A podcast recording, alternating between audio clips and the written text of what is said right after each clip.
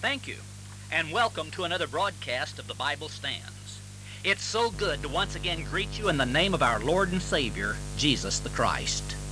Today, I would like to begin a study of the third chapter of the Gospel of John, where we have recorded for us the most important interview in all history. Let me introduce this series of messages not by reading from John chapter 3, but rather by reading from Peter's first epistle. These words are found in 1 Peter chapter 1, verses 22 and 23. Seeing ye have purified your souls in obeying the truth through the Spirit unto unfeigned love of the brethren, see that ye love one another with a pure heart fervently, being born again, not of corruptible seed, but of incorruptible, by the word of God, which liveth and abideth forever.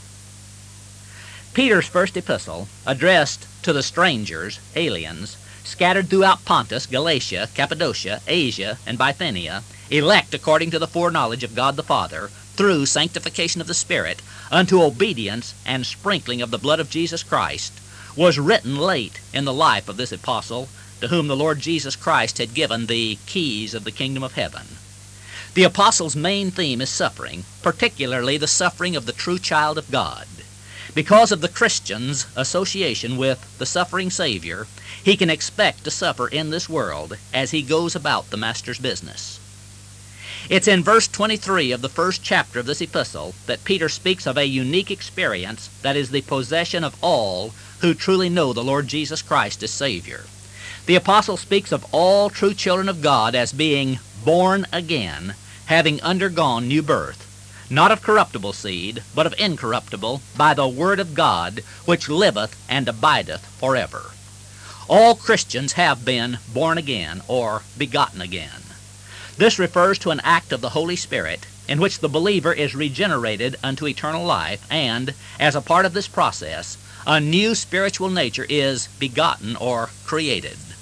There is no true child of God who has not undergone this experience.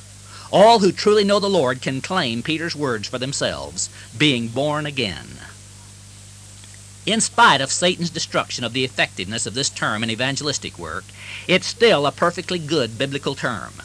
The expression was first used by our Lord Jesus Christ in his interview with Nicodemus, as is recorded in the third chapter of the Gospel of John. Not only did the Lord use the term, but he both defined and illustrated it. If one seeks the true meaning and implications of the expression born again, he should study John chapter 3. There he'll find the Lord's own explanation of the process of spiritual rebirth. That is the purpose of this study. We'll go to the most important interview in all history and consider the choice that was made so clear to Nicodemus, this ruler of the Jews, just as every other human being in the world was faced with a clear choice religion or Christ. The account of the conversation between Nicodemus and the Lord Jesus Christ begins with the first verse of John chapter 3. However, one glance at the Greek text tells us that John began this section of Scripture in what we know as John chapter 2 and verse 23. This is where the inspired author actually introduced the conversation. Therefore, our study must begin with the closing verses of chapter 2. Now, when he was in Jerusalem at the Passover, in the feast day, many believed in his name when they saw the miracles which he did. But Jesus did not commit himself unto them, because he knew all men, and needed not that any should testify of man, for he knew what was in man.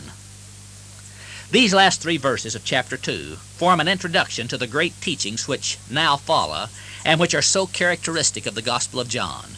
These are, first, the unfolding of the truth concerning eternal life, second, how it's imparted to man, and third, what goes with it. Here we have, first of all, a picture of the condition of man and how he's in need of a new nature and must be born again. An expanded translation of John chapter 2, verses 23 to 25 would read as follows. Now, when he was in Jerusalem at the Passover, at the feast, many believed on his name, viewing with a critical and discerning eye the miracles which he was constantly doing. But Jesus himself was not entrusting himself to them, because he was constantly knowing by experience all things, and because he was not having need that anyone should bear testimony concerning the individual man, for he himself was constantly knowing by experience what was in the individual man. The connection is as follows. Jesus knew what was in the heart of the individual. John's purpose now is to show what Jesus found in the heart of man, not by telling us in so many words, but by bringing to the attention of the reader various individuals who would be exhibits. John records what these people say. Because man speaks out of the abundance of his heart, the reader also can see what is in the heart of man. This gives us an insight into the plan of John's Gospel. John is primarily a theologian as he develops this book. His main purpose is to demonstrate the deity of our Lord. But in connection with his theology, John also has an evangelistic outreach for lost souls. He tells the reader what is in man and thus shows him what's wrong with man. Then he brings to our attention the divine cure for sin, namely, the blood of the Lord Jesus.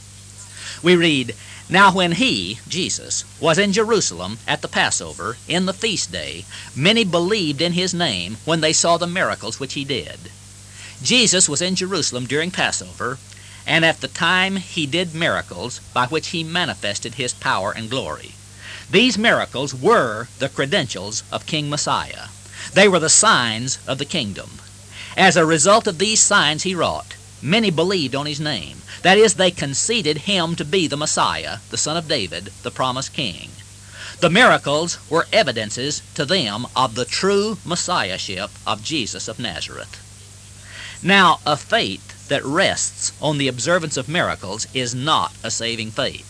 A faith that rests entirely upon signs and wonders does not bring salvation to anyone. That is precisely why it is not worthwhile for us to debate with unbelievers about their objections to the inspiration of the Bible. Jesus said, Go ye into all the world and preach the gospel to every creature. Elsewhere we're told, The preaching of the cross is unto them that perish foolishness.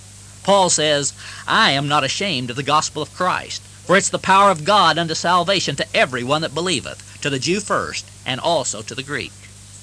God gives miracles to authenticate the Word. However, faith must rest on something far better than miracles. Here were the Jewish people waiting for Messiah to come. They saw the miracles that Jesus did, and they said, Well, now, if Messiah came, could, who, could he do any more miracles than this man has done? Jesus of Nazareth must be the one of whom the prophets have spoken. In that sense, they believed that he was Messiah, but they did not confess that they were guilty souls needing salvation, and they did not see in Jesus the Savior whom they needed. That's the condition of a majority of the professing Christians of today. Those people believe in his name when they saw the miracles. But while they believed on his name, not as the Son of God, but as Messiah, he did not commit or trust himself to them. Their faith was not such as affected their moral nature, not a faith which is expressed in complete submission to Him, or which opens the heart to receive Him. The first part of verse 24 says that Jesus did not commit Himself to them. The words commit and believe are really just different forms of the very same word in the original language. We might read this statement, Many believed in His name, but Jesus did not believe in them. The Lord Jesus Christ did not trust his interests to these people because he knew that they were not genuine. He knew exactly what was in man. He needed no further testimony concerning that man. He was fully aware of the wickedness and unreliability of each individual human heart. You and I like to make out a good case for ourselves, but Scripture shows how little we have to boast of if we would really be honest with God. Because Jesus was God, manifest in the flesh, he knew what was in man.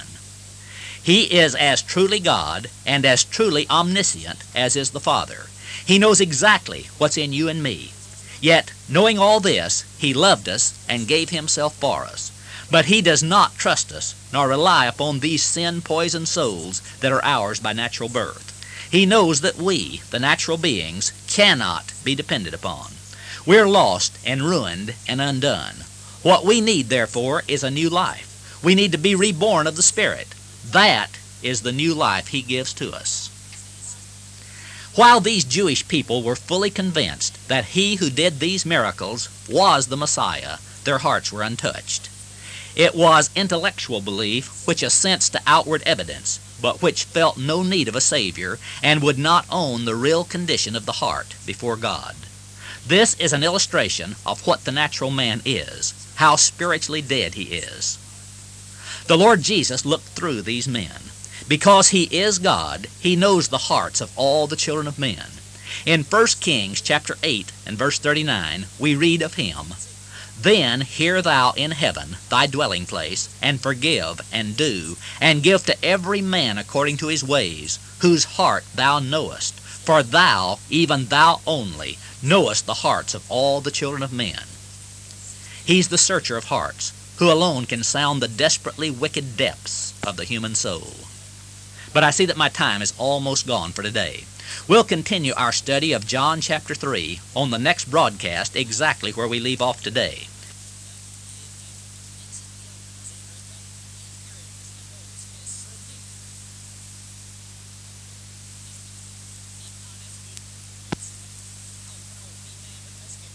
Greetings in the highest name under heaven, the name of our Lord and Savior, Jesus Christ. I'm glad you've tuned in to another broadcast of the Bible Stands. Today we're continuing our study of John chapter 3. We're interested in the Lord's definition of the term born again. The expression born again is a very good biblical term that applies uniquely to all who are saved. However, in our day, this expression has fallen into ill repute. In order to ridicule and destroy the scriptural meaning of the term born again, Satan has given the term to the world where it's used to describe a great number of bizarre occurrences. In the drug world, it's used to describe one's first experience or trip with hallucinating chemical compounds. In satanic cults, one has been born again after his first occultic experience. In a popular men's lodge, a lodge that has many overtones of the Babylonian mystery religion, one is said to have been born again when he achieves a certain high level degree. In the secular world, many say that they have been born again when they're given a renewal of life through psychotherapy or through medical therapy that brings a cure to a devastating illness. Because there are so many non-biblical definitions of the term born again, it no longer conveys a clear impression when used in its biblical sense. At one time, the question, Are you born again? was considered equivalent to the question, Are you saved? or Do you know the Lord Jesus Christ as your personal Savior? But now many non-Christians, drug addicts, high-degree lodge members, Satan worshippers, and medically restored, non-regenerated persons will give an affirmative answer to this question. Soul winners for the Lord Jesus Christ are required to use another expression as they contact the lost and dying of this world.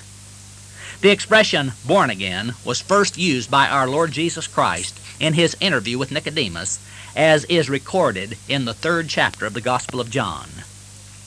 Not only did the Lord use the term, but he both defined and illustrated it. If one seeks the true meaning and implications of the expression born again, he should study John chapter 3.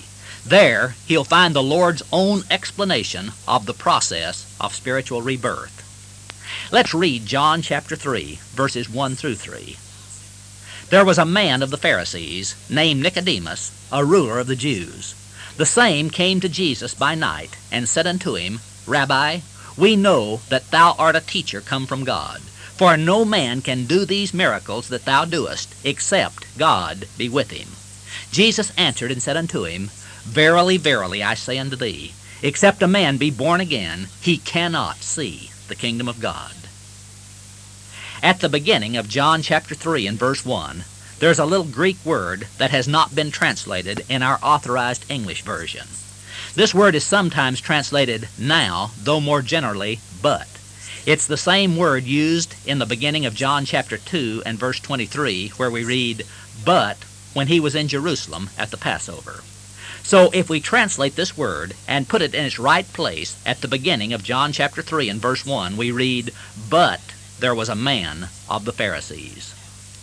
The Spirit of God thus puts this man in contrast with the Jewish people of verses 23 through 25. We are now introduced to a Jewish man of the sect of the Pharisees who believed because he had seen the miracles of the Lord, and yet he seemed to have a deeper desire than the others.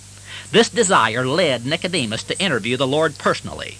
Since he was a Pharisee, we can know that he was a member of an honored sect among the Jews, known for their extreme religiousness in keeping the law, as well as the traditions of the elders, the interpretation of that law. The Pharisees were the religious ritualists of that day. The Judaism of the first century was no longer that supernaturally revealed system in which the Israelite was taught to look ahead in faith to a coming sacrifice which God would offer for his sins, this sacrifice being typified by the tabernacle offerings and the priesthood. It was merely an ethical cult, preaching a salvation by works message. Nicodemus, the Apostle John's exhibit number one, subscribed to this system of teaching. His name is a Greek name. It was a custom at that time among the Jews for the parents to give their boys two names, a Jewish and a Gentile name. The name Nicodemus is made up of two words, a word which means to conquer, and one which means the common people. The total word means one who conquers the people. Evidently, this name was given the boy at his birth. The Pharisaic tradition at the time included this idea, namely that of subjugation of the common people. The Lord Jesus spoke of the burdens which the Pharisees were wont to put upon the backs of the people in the form of religious practices which were not extra biblical. But here is a Pharisee whose heart is touched. We're told he was a ruler among the Jews. That is, he held a high ecclesiastical position in his nation, a position which demanded a clean moral character. We find another description of this man in verse 10. The Lord addressed him as the teacher in Israel. He had the reputation in his generation of being a leading, deeply educated teacher to whom the people looked for instruction and guidance. Nicodemus has the distinction of being mentioned not only in Scripture, but also in surviving Jewish literature. In Talmudical literature, he's mentioned as Nicodemus ben Gurion. For this, see the Jewish Encyclopedia, Volume 9, page 300. Ben Nicodemus ben Gurion, an outstanding figure in the Jewish economy of the first century. Nicodemus was a leading member of the Sanhedrin and a man of much wealth. Nicodemus stands in contrast to those who believed in his name when they saw the miracles which he did. Here is a man who was totally honest in his seeking after the truth. Our Lord Jesus Christ recognized him as such. Whenever our Lord finds a man who is really in earnest, he will see that the truth is given to that one. Of that we can be absolutely assured. Perhaps someone asks, well, what about the heathen who have never heard of him or of his gospel? Will God condemn them to everlasting judgment for not believing in a Savior of whom they've never heard? No, of course he won't. But what he will do is this. He will condemn the heathen for all the sins of which they have not repented. However, he will see that every repentant soul gets enough light to be saved. He will not let a man be lost if that man is honestly seeking for the truth. So here is Nicodemus, an honest seeker. The Lord Jesus Christ treats him as such. But there was a man of the Pharisees, Nicodemus his name, a ruler of the Jews. This is the last man on earth that natural man would think needed anything. Nicodemus was deeply religious. According to his own interpretation, he had kept God's law all of his life. He had fulfilled all of the religious obligations that he recognized. But this religious man, when he was face to face with the Christ of God, found out that he had a tremendous lack. He had religion, but he did not have Christ. A great many people in the world today are just like Nicodemus. They are, by man's standards, good people. They reverence spiritual things. And yet these people have not confessed their sins before God, and they have never known the second birth. These ones should follow carefully our Lord Jesus' conversation with Nicodemus. Let's all listen as though we had never heard it before. Nicodemus sought the Lord Jesus by night. Twice more this fact is emphasized by John in this gospel. We're not given the reason that this man came to Jesus by night, but some take this as evidence of cowardice. They feel that he was a man who truly believed in Jesus, yet was not willing to risk losing his position by open acknowledgement of his faith. While he had an earnest longing for the truth, which made him take a great risk, they feel that he was at the same time timid, fearing the scorn and condemnation of his co-religionists. However, we cannot be sure that he was a coward. The emphasis that John gives to his nighttime visit seems to refute cowardice as his major motivation. He really does not act like a coward. More likely he came to Jesus by night because he wanted privacy as he poured out his heart to this man. The Lord Jesus was totally surrounded by crowds all day. Nicodemus wanted his undivided attention, so he sought him during the evening hours when there was no competition from the multitude. Nicodemus wanted to be alone with this teacher come from God. Nicodemus addressed the Lord as Rabbi, which means master or teacher. This Hebrew name is one used by the Jews as a term of respect to those whom they recognize as teachers. It's accepted as meaning my great one, my honorable sir. The Lord Jesus was not an official rabbi among the Jews, but his prominence as a religious teacher had already gained him this degree of respect, even among his enemies, and they gave him this title. It was, in effect, his honorary doctorate. Nicodemus began by saying, Rabbi, we know that thou art a teacher come from God. Literally rendered, From God thou hast come a teacher. For no man can do these miracles that thou doest, except God be with him. This was not the end of the sentence. Nicodemus was still speaking, but he had revealed his lack in his opening sentence. Therefore the Lord Jesus interrupted him and declared, Verily, verily, truly, truly, Amen, amen. I say unto thee, except a man be born again, he cannot see the kingdom of God. My time is almost gone for today. We'll continue our study of John chapter 3 on the next broadcast exactly where we leave off today.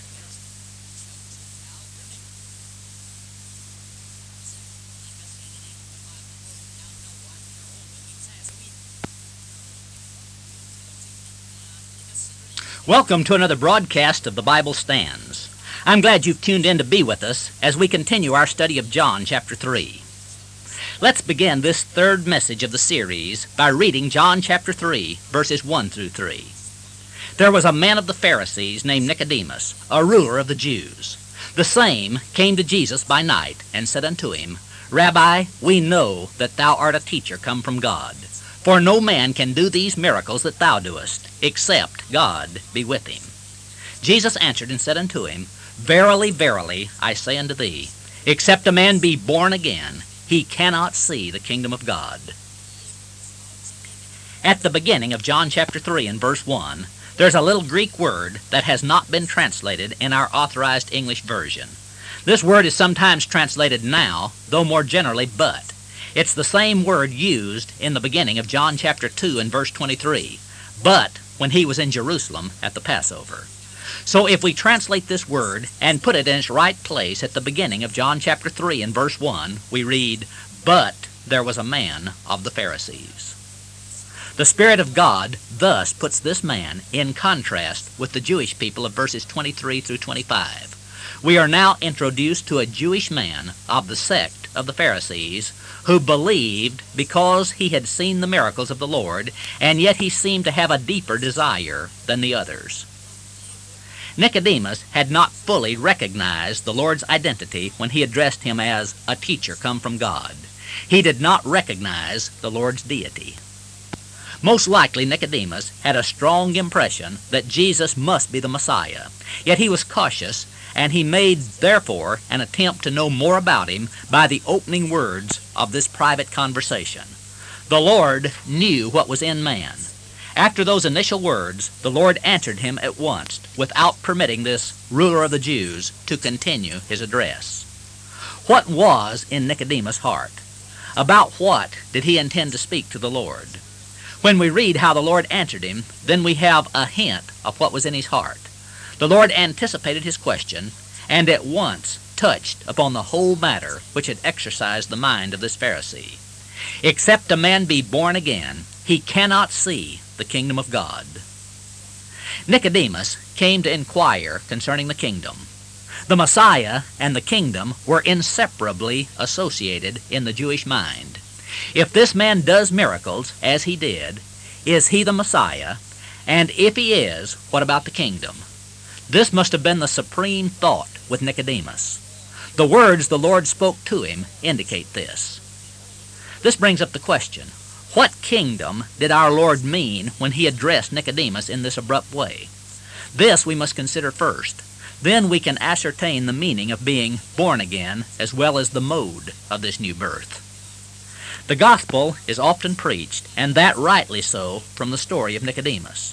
Those who use this text place emphasis upon the great truth that there's only one way into the kingdom, and that is the new birth. But the gospel preacher generally identifies the kingdom of God with salvation and speaks of it in the sense of being right with God, getting saved, and receiving eternal life, which is all very true.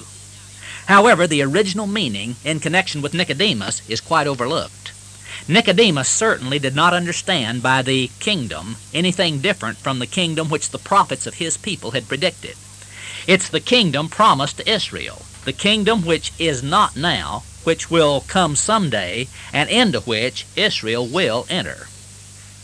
Nicodemus had no understanding of God's purpose for this inter-advent age and its invisible kingdom of believers. In this age, the king is away, and the administration of his kingdom is in the hands of men. The king is the head in heaven, but he is not visibly present in the earth. Nicodemus was on an earthly plane as his heart considered those questions concerning the earthly kingdom. He knew that he had a great lack, and he knew that the man before whom he stood had the only answers. His mind was not on salvation, as we define the term, but it was on his part in the coming earthly kingdom. The Lord answered his question, but he also pointed the way to salvation during this present age of God's grace.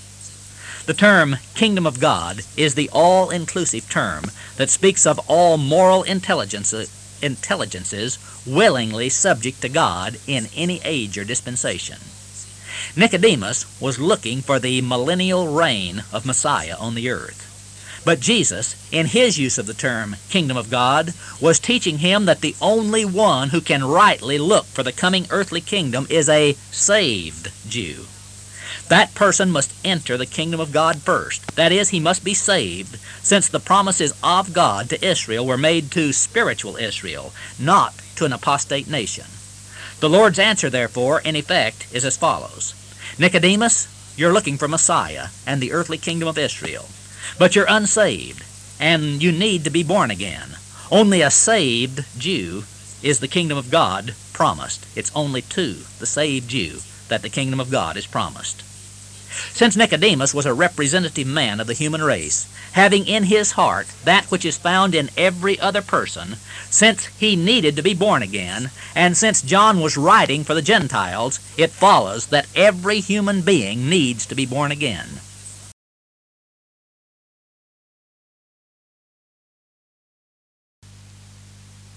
The meaning of the Greek word here translated again. The Greek word is anothen. It has two meanings, again and from above. When a Greek word has more than one meaning, the context decides as to what meaning is to be used in that particular instance. For example, this word is found in John chapter 3 and verse 31. He that cometh from above is above all. He that is of the earth is earthly, and speaketh of the earth. He that cometh from heaven is above all. The context here speaks of the earth as contrasted to heaven. Therefore the word anothen means from above in John chapter 3 and verse 31. But in the verse we're now considering, it means again, and for the reason that Nicodemus in his answer to Jesus so understands it. He speaks of a second birth. But now we come to an even finer distinction. There are two words in the Greek New Testament which mean again. Palin, which refers to the repetition of an act, and anothen, which speaks of the repetition of an act but adds additional detail.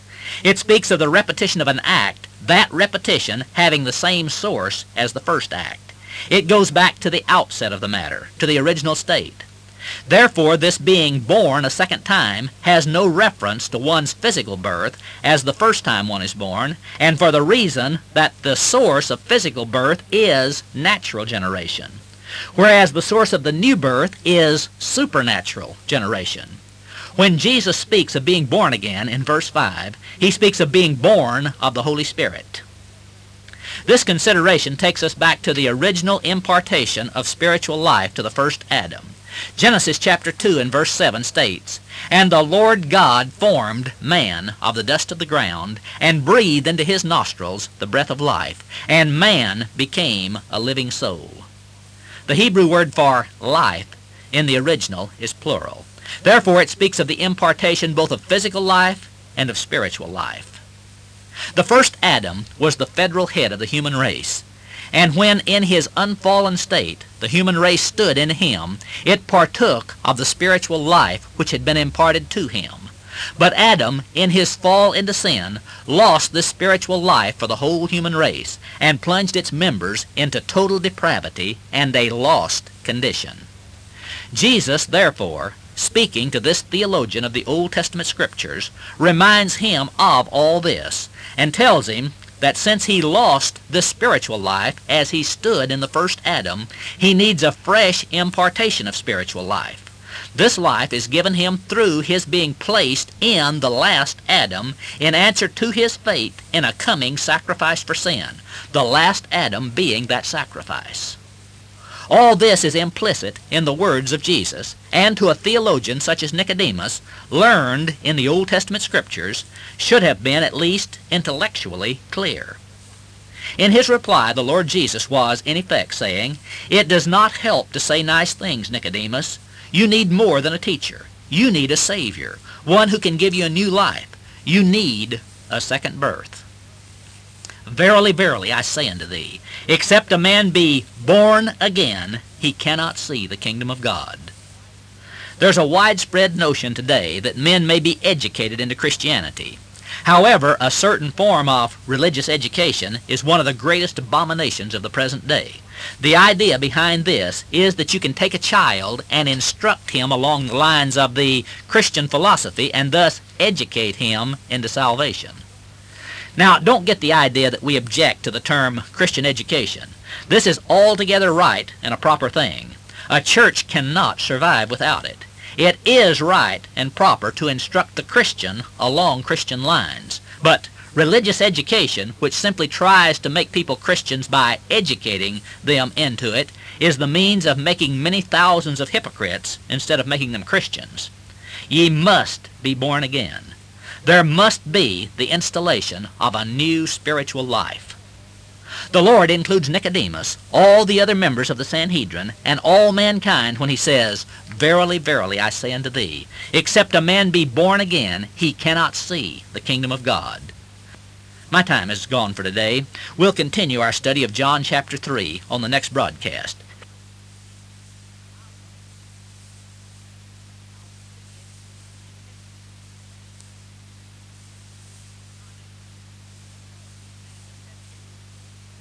Thank you for tuning in to another broadcast of The Bible Stands.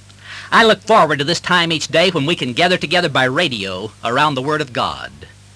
We're continuing our study of the third chapter of the Gospel of John. We're trying to determine the true meaning of the term born again. Let's open this fourth message of the series by reading John chapter 3, verses 4 through 8. Nicodemus saith unto him, How can a man be born when he is old? Can he enter the second time into his mother's womb and be born?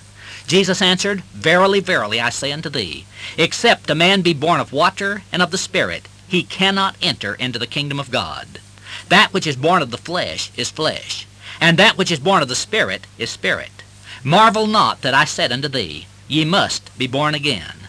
The wind bloweth where it listeth, and thou hearest the sound thereof, but canst not tell whence it cometh, and whither it goeth so is every one that is born of the Spirit. The Lord had just told Nicodemus, except a man be born again, he cannot see the kingdom of God. In reply to this, Nicodemus said, But I don't understand it. How can a man be born when he's old? Can he go through the whole process of nature again? Why, that seems absurd. Just imagine. Can I go back and be born of my mother again? This question reveals the ignorance of the natural man, though he may be, like Nicodemus, in the eyes of man, a great teacher and religious leader. Nicodemus was just as ignorant as the Samaritan woman who did not know what the Lord meant by living water. Nicodemus was the teacher in Israel, but he was ignorant of even the most simple point concerning the entrance into the kingdom of God. In answer to Nicodemus, our Lord enlightens him as to the new birth, that it's a birth of the water and the Spirit, and repeats once more the absolute necessity of such a birth for entrance into the kingdom of God. Verily, verily, I say unto thee, except a man be born of water and of the Spirit, he cannot enter into the kingdom of God. Nicodemus' question showed that he was thinking only of the physical birth process. How can a man be born when he's old? Can he enter the second time into his mother's womb and be born? He was asking the Lord how one might go about obtaining a second physical birth. In reply to his question concerning the possibility of re-entering his mother's body and undergoing the birth process once again, the Lord Jesus said, Nicodemus, listen to me. It would not make one iota of difference if you could. You would be no better off the next time than you were before. The natural birth does not count. It must be a spiritual birth. Verily, verily, I say unto thee, except a man be born of water and of the Spirit, he cannot enter into the kingdom of God. That which is born of the flesh is flesh, and that which is born of the Spirit is spirit. Marvel not that I said unto thee, Ye must be born again. What tremendously weighty words these are. First, the Savior said, Except a man be born of water and of the Spirit, he cannot enter into the kingdom of God. What did he mean? There are various interpretations of this statement. Some interpret the word water here as referring to human birth as coming in a sack of water, and this is in contrast to the birth by the Spirit. But the question arises at once as to whether the Lord Jesus would waste words on such a self-evident truth to the effect that in order for a person to be born into the kingdom of God, he must first be brought into existence by being born physically.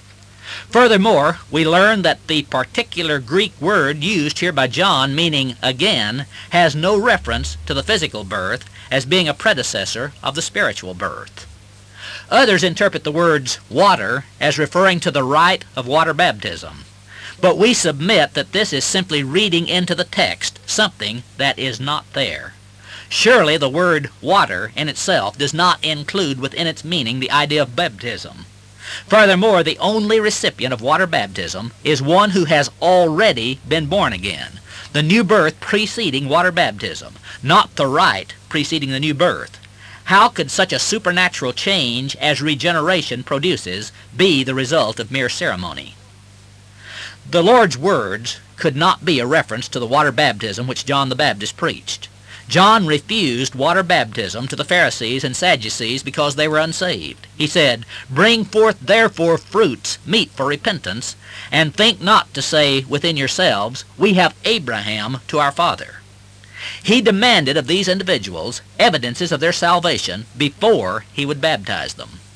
Josephus, the Jewish historian, states that John the Baptist would not baptize any except those who manifested a true faith in God.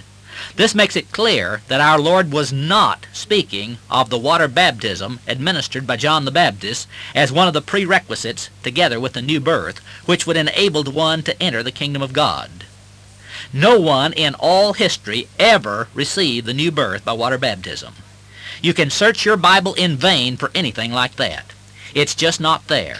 It is not in the Word of God. Nowhere in Scripture is baptism likened to birth. It rather speaks of death. We are buried with him by baptism into death. Water baptism is the symbol of the burial of our old man, not a picture of the second birth. Then, what is the water by which we're born again? Go through the entire Word of God. Nowhere do we find people being born of literal water.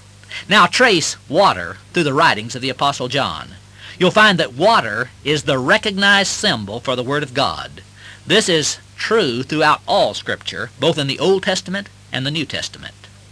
In Psalm 119, verse 9, King David asks this question, Wherewithal shall a young man cleanse, wash his way?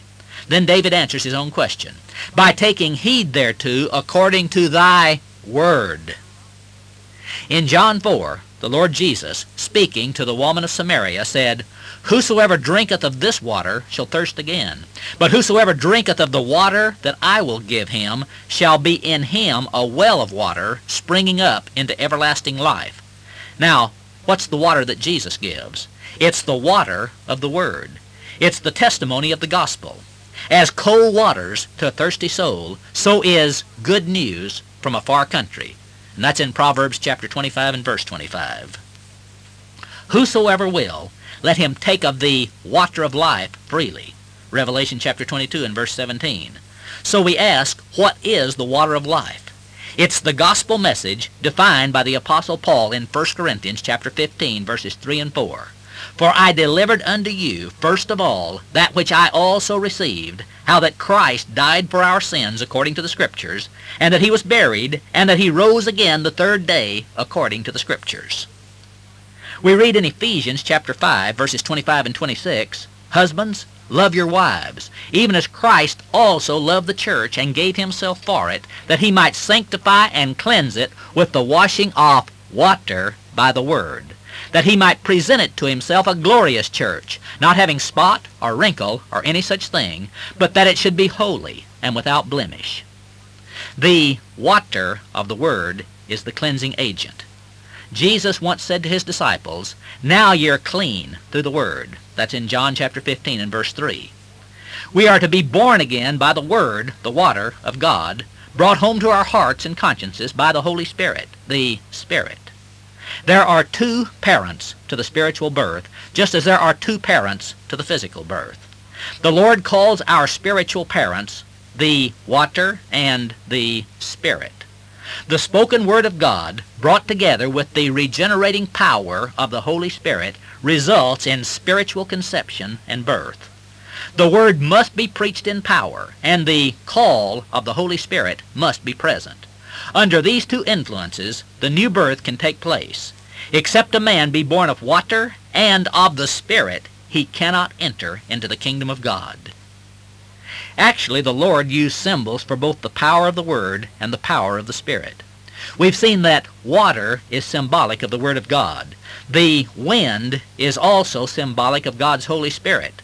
The Greek word for wind and spirit is exactly the same.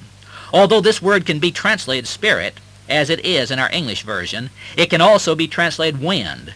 The Lord's words could read, Except a man be born of water and of the wind, he cannot enter into the kingdom of God. In verse 8, the Lord used the same word in a symbolic way, and there it is translated wind. The wind bloweth where it listeth, and thou hearest the sound thereof, but canst not tell whence it cometh, and whither it goeth. So is every one that is born of the Spirit. Here the Lord is defining his symbol of verse 5. The wind represents the Holy Spirit. The water represents the spoken Word of God. In verse 6, the Lord makes it very clear that there is a great distinction between the flesh and the Spirit. That which is born of the flesh is flesh, and that which is born of the Spirit is spirit. You can do anything you like with the flesh, but it does not turn it into spirit. If you baptize it, it's baptized flesh. If you make it religious, it's religious flesh. Flesh remains flesh until the very end. Flesh is born of the natural birth. Spirit, the spiritual nature, is born of the spiritual rebirth. The two things are entirely different. The Spirit of God uses the Word of God to bring about the new birth. Faith cometh by hearing, and hearing cometh by the Word of God. The Word having been believed and accepted, the Holy Spirit accomplishes by His power the new birth. The new nature, the eternal life, is received. We may well call the Word of God the mother of all those who are begotten again, while the Holy Spirit is the Father. For this reason, Peter later exhorts newborn babes, those just born again, to desire the sincere milk of the Word to grow thereby. Once again, my time is almost gone. We'll continue with our study of the Lord's interview with Nicodemus, our study of the third chapter of the Gospel of John on the next broadcast. Friend,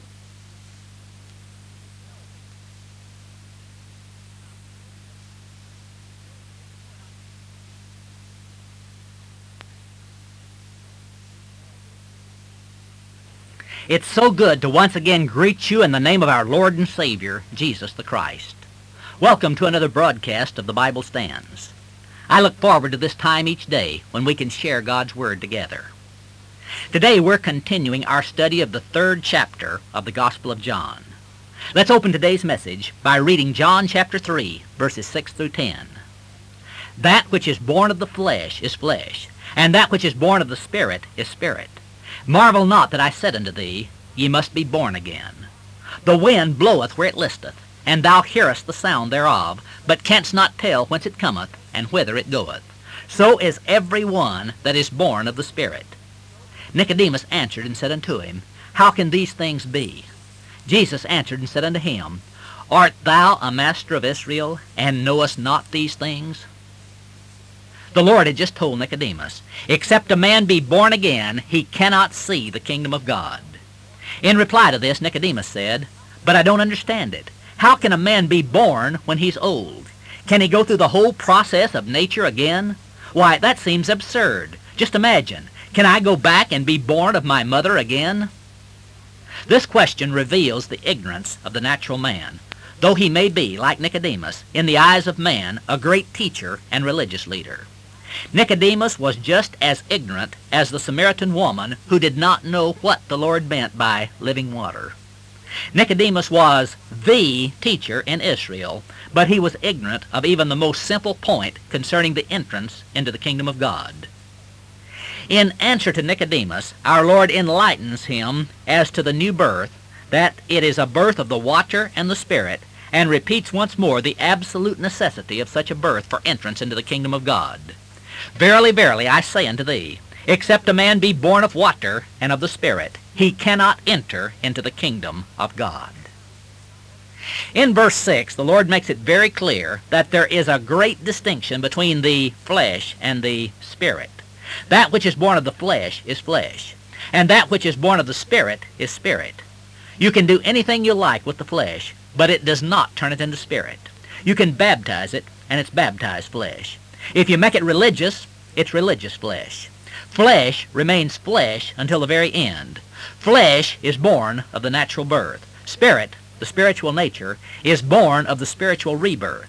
The two things are entirely different. This new birth, by believing the Word of God, and through the Holy Spirit as the agent of life and power, is absolutely necessary for entrance into the kingdom of God, all aspects of that kingdom. It's this which delivers from the powers of darkness and translates us into the kingdom of the Son of His love. Israel cannot enter that coming kingdom, the kingdom which will come with the return of the king, except by the new birth. The remnant of Israel will be born again in that coming day, and a great national regeneration is in store for that nation. Just see Ezekiel chapter 36. After speaking of the necessity of the new birth, the Lord Jesus still saw a blank look upon the face of Nicodemus. But he also saw something else, as we're told in the words, Do not begin to marvel that I said to you, It is necessary in the nature of the case for you all to be born again. There are several things contained within this statement. The first is found in the words, Do not begin to marvel. The Lord Jesus knew what was in the heart of man, but he also noticed a blank look on Nicodemus' face. This demonstrated to him that Nicodemus not only was not understanding his teaching, but that there were signs of him starting to marvel at the teaching. Nicodemus thought he was hearing something entirely new. Note in verse 7 that the Lord uses the plural personal pronoun ye. If he had been speaking only of Nicodemus, he would have used the singular thou. Recall that when Nicodemus opened this conversation, he said, Rabbi, we know that thou art a teacher come from God. This plural we referred to Nicodemus and to all the members of the Sanhedrin. It's clear from 1 Peter chapter 2 and verse 7 that the official leaders of Israel investigated the claims of Jesus regarding his messiahship. Peter refers to the stone which the builders disallowed. The stone refers to our Lord, and the builders to the religious leaders of Israel. The word disallowed is the translation of a Greek word which means to put a person to the test for the purpose of approving him should he be found to meet the requirements laid down, and having found that he does not satisfy the, pre- the prescribed requirements, to reject him. Israel was looking for its Messiah, and the Sanhedrin had investigated the claims of the Lord Jesus Christ. And Nicodemus, speaking for all that august body, said, We know that thou art a teacher come from God. Probably the average reader would not notice that the ye of verse 7 is a plural pronoun, and therefore does not refer to Nicodemus alone. This, by the way, cannot be known from reading modern English versions of the New Testament. These modern language versions are forced to use the English you for both singular and plural second person pronouns. Therefore, a part of the meaning of the original text is lost. The King James Version uses the Old English thou for singular pronouns and the plural ye for plural pronouns. The older language retains meaning lost in modern translation. In using the pronoun of the plural number, the Lord Jesus evidently had several things in view. First, he recognized the fact that Nicodemus belonged to the Sanhedrin and represented the position of that body with reference to himself. Second, he was making it plain that, to Nicodemus that not only was it necessary for him to be born again, but that all his associates in that venerable body of men also needed to be regenerated. Third, there may also be an implication that Jesus was suggesting to Nicodemus that he take this teaching back to the Sanhedrin itself. And of course the plural ye designates the necessity of the new birth for all who are ever to enter into God's presence. Marvel not that I said unto thee, Ye must be born again. The Lord bids Nicodemus to stop wondering, and the repeated emphasis confirms the great importance of the new birth. No matter how this age may progress in educational and scientific matters, it cannot progress in righteousness, for it's an evil age. The demand of the Son of God can never be changed. Ye must be born again. Because of his marveling, the Lord then explains to Nicodemus that there are mysteries in nature that we cannot understand. The wind bloweth where it listeth, and thou hearest the sound thereof, but canst not tell whence it cometh and whither it goeth. So is everyone that is born of the Spirit. The point is, you cannot see the wind, but you do recognize its power. Likewise, you cannot see the Holy Spirit, but you do recognize His power. He is invisible, but He makes His presence felt in a mighty way as He convicts and regenerates sinful men. He changes men completely. You recognize the power, although you do not actually see it working. First, we see a wicked, worldly woman, and suddenly she, suddenly she becomes a quiet woman of prayer. And we often see a wicked, godless man changed into a preacher of the gospel. This is the work of the Holy Spirit. You do not see the Spirit, but you do see His power manifest in those lives. Therefore, in this teaching of our Lord, there is a comparison between the invisible but mighty power of the wind and the unseen but powerful operation of the Holy Spirit in regeneration. One hears the sound of the wind, but he cannot see where it comes from, nor where it's going.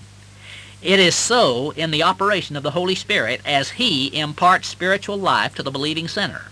And like the wind, which, though it cannot be seen, yet produces results that are visible, so the Holy Spirit in regeneration imparts the divine nature, which produces results in the life of the individual, which can also be seen. Nicodemus, the teacher in Israel, should have recognized this great truth.